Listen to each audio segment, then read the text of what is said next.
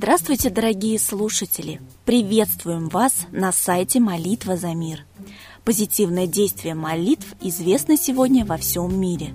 Различные научные исследования этого метода самосовершенствования подтверждают его как самое глубокое и самое безопасное для психики человека средство и приводят в изумление даже оптимистов, не говоря уже о скептиках.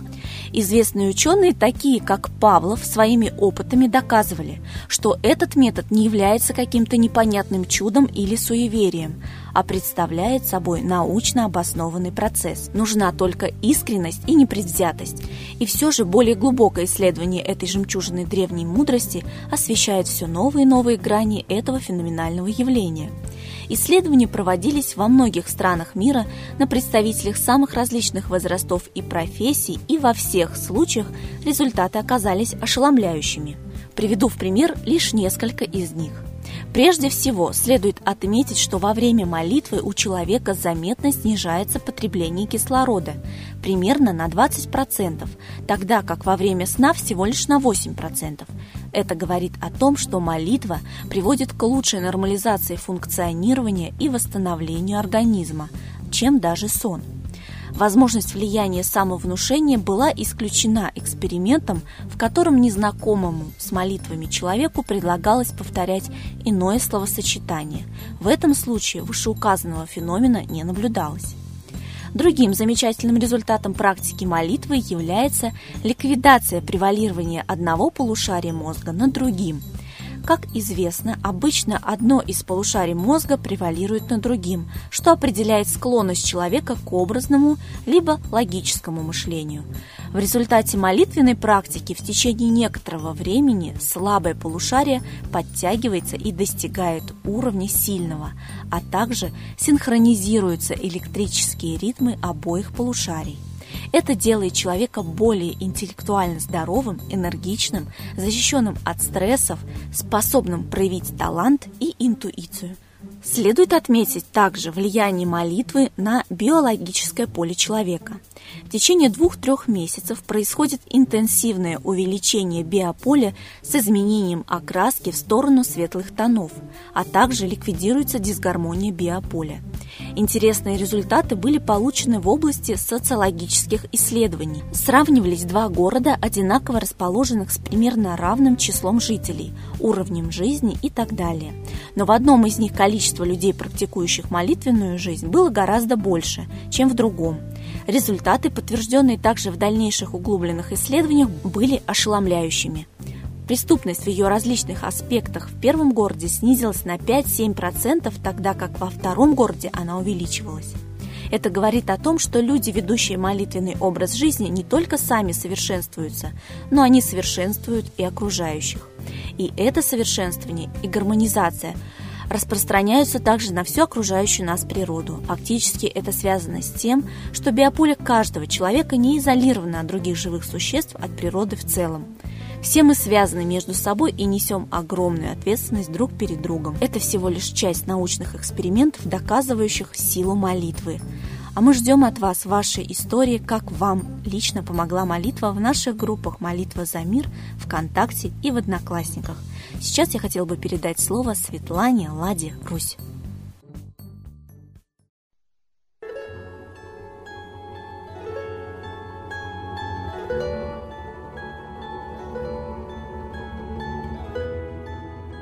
Уважаемые граждане России, хочется отметить, что наше настоящее сотворено нашими руками. Мы думаем, что это делает власть, другие страны, политики, но не мы. Невмешательство – это соучастие в преступлении. Молчание – знак согласия. Есть такое высказывание, господа, вы не занимаетесь политикой? Прекрасно, значит, она займется вами. Вот нами занялась политика, очень большая, но очень грязная. И надо нам отмываться, действовать. И очень простой шаг есть. Даже если нам трудно объединиться, прячут народных лидеров, не показывать их в СМИ, а они есть, я уверена в этом. Просто тоталитарный режим не дает лидерам встретиться с большими массами народа. А за ними идут люди. Итак, мы должны прежде всего требовать всего, касающегося нашего общественного мнения в открытой форме. И выборов, и референдумов, и соцопросов, поименных, Каждый должен отвечать за свое мнение и сознательно быть участником истории своей страны. А мы прячемся за анонимными соцопросами, за тайными выборами, не проводим вообще референдумы. То есть нашего мнения никто не спрашивает. И нас убеждают, что открыто высказывать свое мнение – это не демократично, а вдруг на вас надавят. Вы хотите сказать, что сейчас на наших выборах на нас не давят? Очень давят.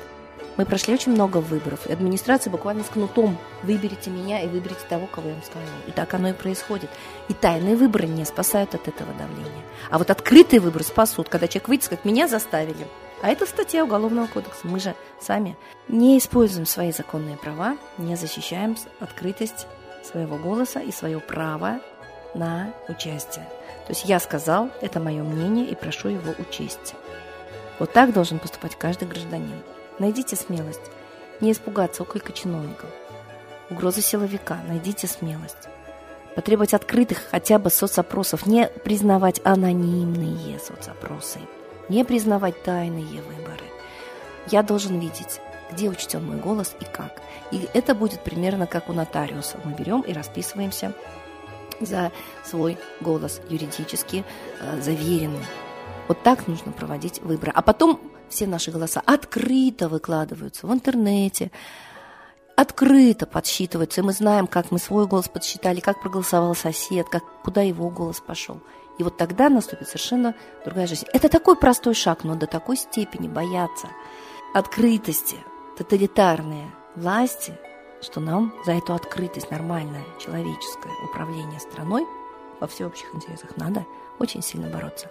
И если мы прохлопаем время, то тот план разрушения страны, который и проводится тайными выборами, анонимными, соцопросами, формированием иллюзий в обществе, стиль обмана, глобальной лжи, уберет нас с лица нашей же родной земли. Если верить неофициальным данным, то нет у нас 140 с лишним миллионов жителей, только 89, согласно документам ЗАГСов. Не надо никаких переписи населения. И вот согласно же статистики, еще 40 миллионов должно уйти в ближайшие годы. Это старики. Останется 49 миллионов в стране. Ребята, даже во Франции 80 миллионов. А живет она на клочке. Вы что думаете? Индия, Китай перенаселенные, Франция перенаселенная. Будут смотреть, как мы живем в пустой стране, если согласно всем международным нормам только 25 человек на квадратный километр считается населенной территорией. Мы будем считаться пустой территорией. Давайте говорить открыто. Давайте спасать свою жизнь, защищать младенчество, детство, которое сейчас убирает у нас и ювеналка, и абсолютно ужасное медицинское обслуживание, рождаемость защищать и уменьшать смертность. Давайте думать о народе в масштабах народа и страны хотя бы. А для этого нужно открыто признать, в какой мы ситуации живем, и открыто выбрать уважаемую власть нашей общей стране, в общем доме. Удачи! Спасибо большое Светлане Ладе Русь. А сейчас торжественный момент – единая молитва за мир.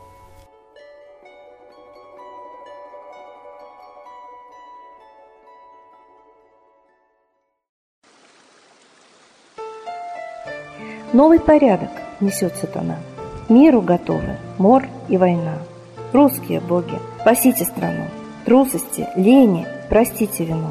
Митра родителем был нам небесным, Стал он Майтреей великим, известным. Слышит он русского люда мольбу, Помощь нам шлет, коль идем на борьбу. Владыка Майтрея, нам помощь пошли, Погибель убрать от планеты Земли. Твои легионы пошли нам с небес. Народы с мольбой ожидают чудес. Господи, разум народом верни. Вновь наступили тяжелые дни. Снова войска на готове стоят. Снова на смерть посылают солдат. Брат поднимается снова на брата. Мы в эгоизме и лжи виноваты. Верим предателям рода людского. Мир наш над пропастью гибели снова. Полный, тотальный контроль наступает. Карта раба нас свобода лишает. Просим о помощи, молим о чуде, чтобы прозрели и выжили людям.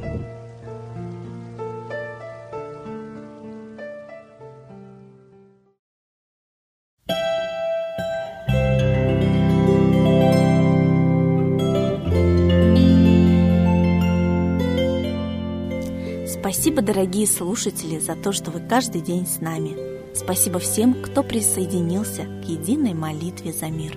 Ждем вас на следующей трансляции.